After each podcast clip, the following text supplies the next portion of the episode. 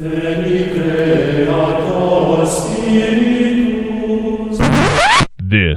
is a popular podcast. Do not be afraid.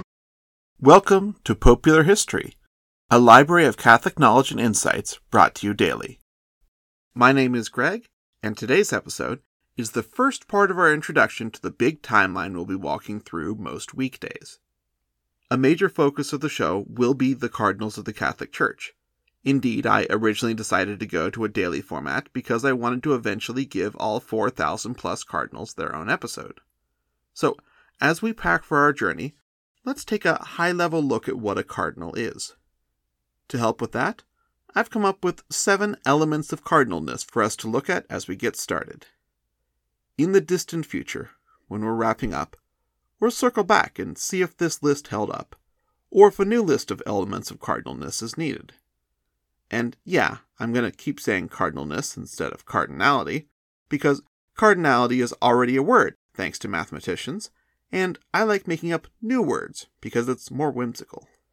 Anyways, I'd argue the first element of cardinalness is creation, by which I mean when I'm telling random folks about this stuff, and you can bet I do that plenty, I describe the cardinals as the people who elect the pope, which is, fundamentally, an act of creation, making a new pope to fill the vacant Holy See.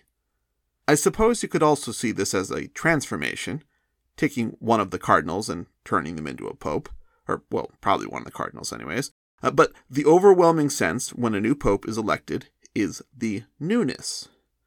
After all, they get a new name, and the church gets a new pope. The church doesn't traditionally get a lot of new things. They're more about, well, tradition. So the newness, the creation, stands out. In Scripture, God says, "Behold, I make all things new." And indeed, from the beginning of Scripture in Genesis to the end in Revelation, God is known both for the original act of creation and for the promise of a new creation. But there is an anxiety when it comes to the idea of a new creation. What will become of what was there before? Will the new pope innovate the church into something unrecognizable, even to God?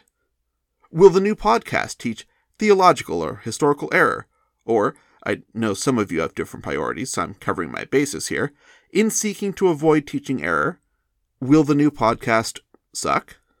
Well, let me assure those concerned with me teaching theological error that I have no intention of doing so, and I defer to the Church in such matters.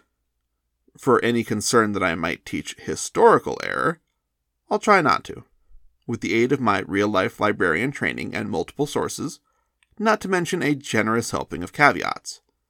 For example, I am not a professional historian. Do not cite me as a source. If I do manage to create or spread any alternative facts, do point those out to me.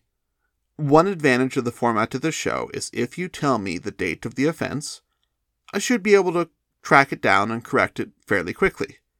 Folks who have improved my accuracy will be thanked every year in a special ceremony on August 28th, the Feast of St. Augustine. Thank you in advance for holding me accountable and improving the show. No need to point out Augustine versus Augustine. Pronunciation is a special category where I think we're all hopeless in various ways. You're welcome to correct me, but unless there's universal consensus, and there isn't on several of these, I'm probably not going to fix pronunciation. Sorry.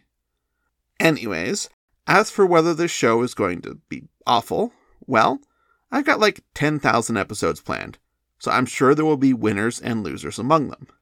Not sure which will be which, but I'm sure tomorrow will be an absolute banger as we look at cardinal element number 2, continuity.